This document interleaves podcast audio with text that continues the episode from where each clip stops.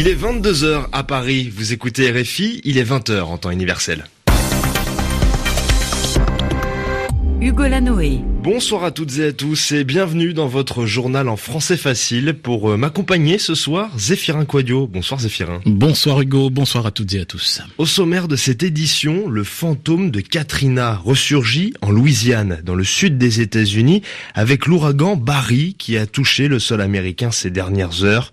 Les habitants de la côte ont été évacués, on fait le point sur la situation dans un instant retirer massivement de l'argent dans une banque pour la faire s'écrouler, c'est l'objectif des militants pro-démocratie à Hong Kong, mobilisés depuis plusieurs semaines. Certains d'entre eux ont en ligne de mire la Banque de Chine. Les précisions sont à suivre. Et puis en France, Emmanuel Macron annonce la création d'un commandement militaire de l'espace pour protéger les satellites français. Enfin, on se quittera avec du théâtre à Avignon, sans oublier le mot de la semaine d'Yvan Amar. Bienvenue à tous.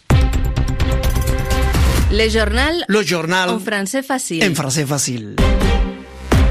Et on commence Hugo par le spectre hein, de Katrina qui réapparaît aux États-Unis avec Barry. Un temps qualifié de tempête tropicale, le phénomène météorologique Barry s'est transformé en ouragan de catégorie 1 sur une échelle qui en compte 5. Avec la montée des eaux, les fortes pluies et les vents violents, plusieurs milliers de personnes ont été évacuées sur les côtes de cet État américain situé dans le sud du territoire en bordure du golfe du Mexique. On fait le point sur la situation avec Arim Lipold. Certaines routes qui longent la côte de la Louisiane sont inondées, des dizaines de milliers de foyers n'ont plus d'électricité, les services météorologiques prévoient des précipitations importantes du fait que Barry se déplace très très lentement. Tout au long de sa trajectoire qui devrait l'amener vers le nord-ouest de la Louisiane, les autorités ont maintenu le niveau d'alerte ouragan plus loin à la Nouvelle-Orléans qui se trouve à une centaine de kilomètres de la trajectoire de Barry. L'alerte est toujours au niveau tempête tropicale. La Nouvelle-Orléans qui se réveillait ce matin en ville fantôme. Il y a très peu de circulation. La plupart des vols ont été annulés. La mairie se dit bien préparée pour affronter l'ouragan et les pluies diluviennes qu'il pourrait entraîner. Les habitants ont reçu pour consigne de rester à la maison.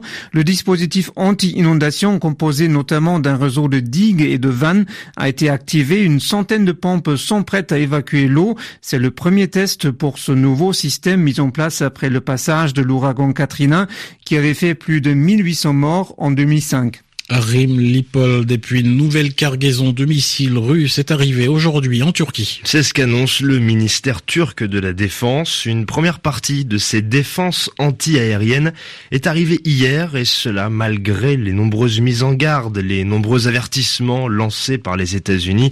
L'OTAN a d'ailleurs fait part de sa préoccupation quant à cette livraison de missiles russes. La Russie, rappelons-le, Hugo est un allié du régime de Damas en Syrie. D'ailleurs, 14 ont été tués aujourd'hui dans le pays. Un bilan zéphirin qui a été revu à la hausse au fur et à mesure de la journée. Parmi ces 14 morts figurent 6 enfants, des chiffres rapportés par l'Observatoire syrien des droits de l'homme.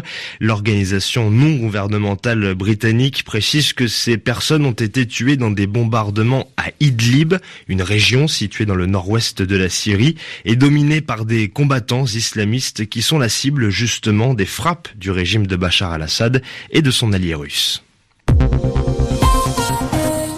Vous écoutez le journal en français facile sur Radio France Internationale.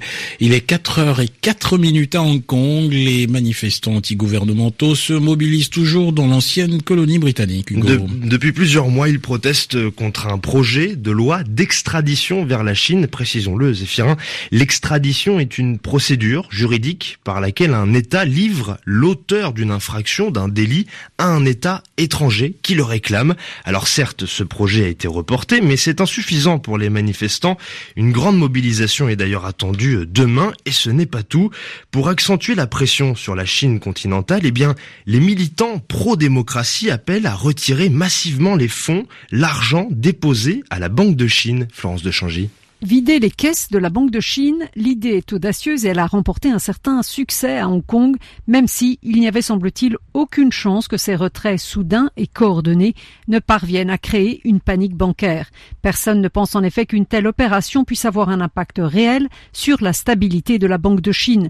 Selon un banquier interrogé samedi matin, ce serait un peu comme vouloir vider un océan avec des seaux d'eau, car on ne parle que de Hong Kong qui ne compte que 7 millions d'habitants et ne pèse que 3% de l'économie chinoise. Cela dit, selon un employé de la banque, des très gros comptes ont effectivement été fermés déjà cette semaine et des fonds importants ont été transférés vers Singapour. Cette action était bien sûr avant tout symbolique car la Banque de Chine représente la nouvelle puissance chinoise qui nourrit Hong Kong, mais qui fait aussi très peur à ses habitants. Les opposants au projet de loi d'extradition, dont les revendications ont à présent pas mal évolué, ont par ailleurs prévu nombre d'autres manifestations. Une quinzaine d'événements sont déjà répertoriés pour les deux prochaines semaines, alors que le gouvernement semble complètement dépassé par les événements. Florence de Hong Kong, RFI. Et retour en France, Hugo, pour parler culture. Et en ce mois de juillet, la ville d'Avignon se transforme en une gigantesque scène vivante. Le théâtre s'installe dans toute la ville Zéphirin, ses cloîtres, ses églises, ses écoles, ses cours, jusque dans les jardins ombragés des maisons. Le festival s'installe même chez les habitants, Muriel Malouf. Le théâtre est à moi. À moi Je suis un dictateur. À l'ombre d'un figuier et autour d'un bassin au fond du jardin, Luc Tremblay, auteur et acteur, a inventé sa scène théâtrale. Bonsoir, je suis Frédéric Thor et euh, vous êtes dans le berceau du Yves, berceau du Yves qui est également mon jardin. Le IF, c'est quoi? Stéphane Pelé cofondateur du IF. On s'est rendu compte que le IN, c'était bien sûr cette grande programmation euh, européenne, mondiale, qui attirait tant de monde depuis longtemps. Et puis il y avait un marché en extension, le fameux OFF. Et puis petit à petit, ça s'est imposé, ni in, ni off, mais if. Oui, oui, Du papier, faisons table rase est la première pièce du if. Il s'agit d'amour, de quête de l'autre dans un style qui frise le comique grotesque. Luc Tremblay joue entre les arbres sur cette scène bucolique et puis le public se retrouve autour d'un verre. Le théâtre ici est rassembleur, n'est-ce pas sa fonction première? Suivront d'autres pièces, d'autres comédiens dans des jardins de la ville. Le if, c'est une note de douceur théâtrale et de convivialité au cœur de la machine avignonnaise. Chanter une chanson ridicule, a cappella, c'est difficile. Muriel Mahalouf, Nicolas Benita, Avignon, RFI. Et comme tous les samedis, Hugo, on, se, on va se quitter hein, avec, le, avec le mot de la semaine. Et on en parlait au début du journal Zéphirin. Yvon Amar revient sur le mot Louisiane. La Louisiane sur le qui-vive en attendant la tempête Barry. En effet, on sait bien que cette ville se souvient encore de la catastrophe de Katrina et donc là-bas on craint les ouragans et les tempêtes en Louisiane donc, qui est cet État du sud des États-Unis dont le nom n'évoque pas du tout, a priori, l'anglais. Il est vrai que même si la Louisiane est américaine, on n'y parle pas uniquement l'anglais, on parle pas mal d'espagnol, beaucoup de vietnamiens, et encore du français, surtout d'ailleurs ce qu'on appelle du français cadien, c'est-à-dire du français qui a toute une culture américaine à cause des Canadiens francophones qui avaient été chassés du Canada par les Anglais et qui étaient venus s'établir autour du Mississippi, mais aussi à cause d'un passé colonial. Alors, le mot Louisiane, il se rappelle son passé français. La région a été nommée ainsi par Cavalier de la Salle. À la fin du XVIIe siècle, les Européens explorent encore cette Amérique qui est très inconnue, hein, c'est le Nouveau Monde. Et ils se l'approprient sans scrupule, il faut le dire, parce que les Indiens sont ignorés ou considérés comme des populations à soumettre. Les grandes rivalités se font entre les puissances européennes qui se retrouvent là-bas, les Anglais, les Espagnols, les Français. Et Cavelier de la Salle, après plusieurs voyages qui l'amènent d'abord au nord du continent, en Nouvelle-France, hein, dans l'actuel Canada, il prend possession du territoire qui est autour de l'embouchure de ce grand fleuve, le Mississippi, et il l'appelle Louisiane, en l'honneur de Louis XIV, qui est roi de France et qui d'ailleurs euh, ne s'en occupe pas du tout. Et puis ensuite, ce nom de Louisiane, il va nommer une partie immense des États-Unis actuels, à peu près tout ce qu'on appelle aujourd'hui le Midwest, et qui descend jusqu'au golfe du Mexique. Hein. Alors aujourd'hui, c'est bien différent. La Louisiane, c'est uniquement un État des États-Unis.